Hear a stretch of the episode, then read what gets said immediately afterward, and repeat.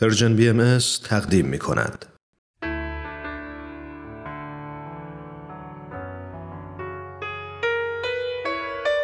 یادی از گذشته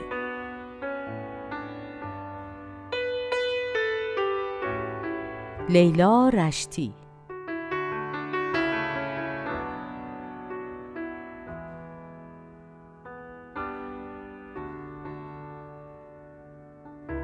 من همیشه وقتی اسم تاریخ میاد بیشتر از اون که به خود تاریخ فکر کنم نگران تحریف تاریخ هستم. تحریف تاریخ کاریه که یا جاهلان نسبت به وقایع تاریخی مرتکب میشن یا قرض ورزان و اسیران تعصب.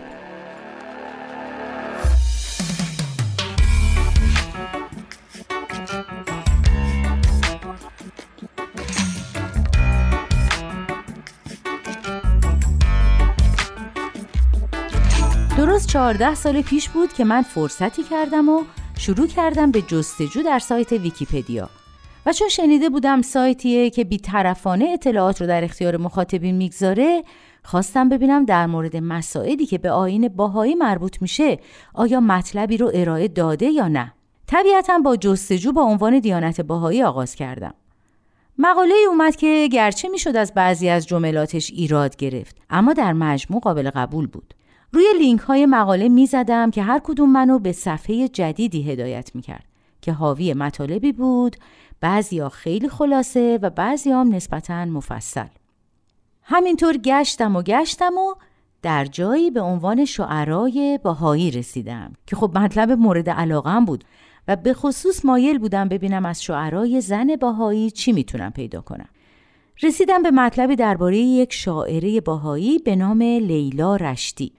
متن مطلب به این صورت بود.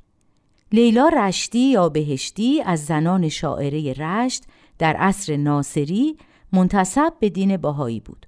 او فرزند موسا، فرزند شیخ جمال الدین فومنی و همسر ملا یوسف علی رشتی از باهایان رشت بود که به خاطر سرودن ترجیع بندی برای میرزا حسین علی نوری بهاءالله و ارسال آن به عکا یک گردنبند مرصع قیمتی به عنوان سله دریافت نمود.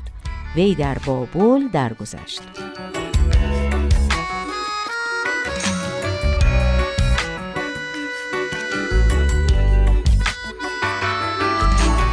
وقتی مطلب رو خوندم خیلی تعجب کردم.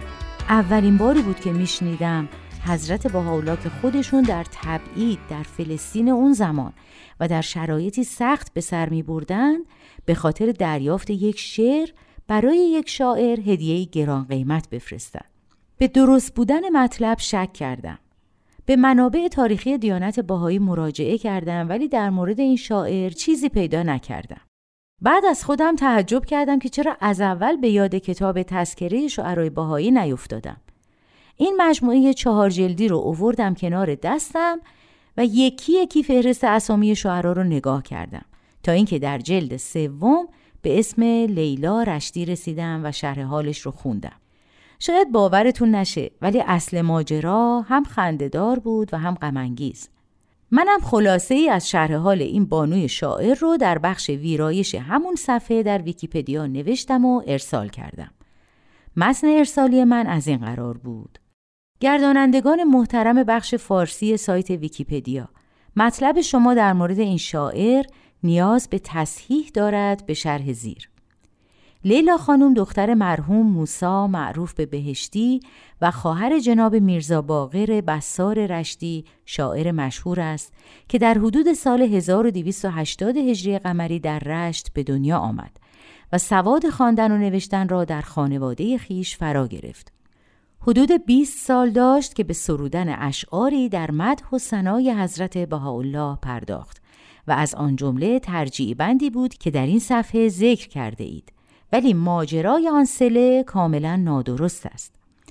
در آن زمان الواح یا نامه هایی به افتخار بهاییان از عکا واصل میگشت. از جمله در جواب این ترجیع بند نیز لوحی به افتخار لیلا خانم نازل شد.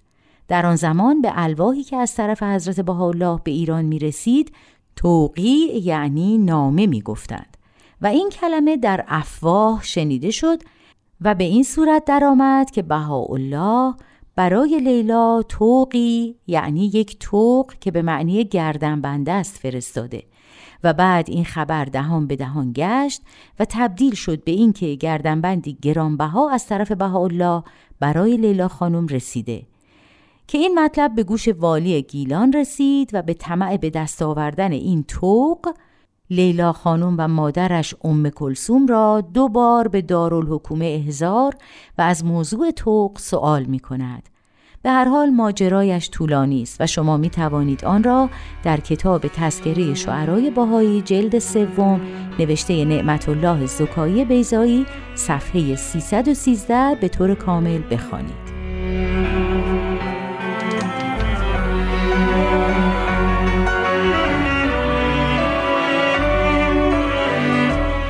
از ارسال این مطلب صبر و قرار نداشتم که ببینم گردانندگان این سایت آیا توجهی به این ویرایش می‌کنن یا نه. و بعد از مدت کمی دیدم خوشبختانه مطلب تغییر کرده و از توضیحات من در اصلاح مطلب استفاده شده. خیلی از این اتفاق خوشحال شدم. این اولین باری بود که در طول سالها در مورد این مسائل با حسن نیت روبرو می شدم بارها با کتابهای به اصطلاح تاریخی در مورد دیانت باهایی مواجه می شدم که نویسنده بدون اینکه حتی ذره‌ای به خودش زحمت بده و متون کتابهای باهایی رو بخونه یا حداقل با چند نفر باهایی حرف بزنه یک تاریخچه خیالی سرهم کرده و متاسفانه خوانندگان هم بدون چونه چرا مطالب نوشته شده رو باور می‌کردن. از کتاب های تاریخی مدرسه گرفته تا کتاب هایی که تو کتاب فروشی ها می یا بعدها سایت هایی که مقرزانه از دیانت باهایی می‌گفتن تماما تحریف تاریخ بود.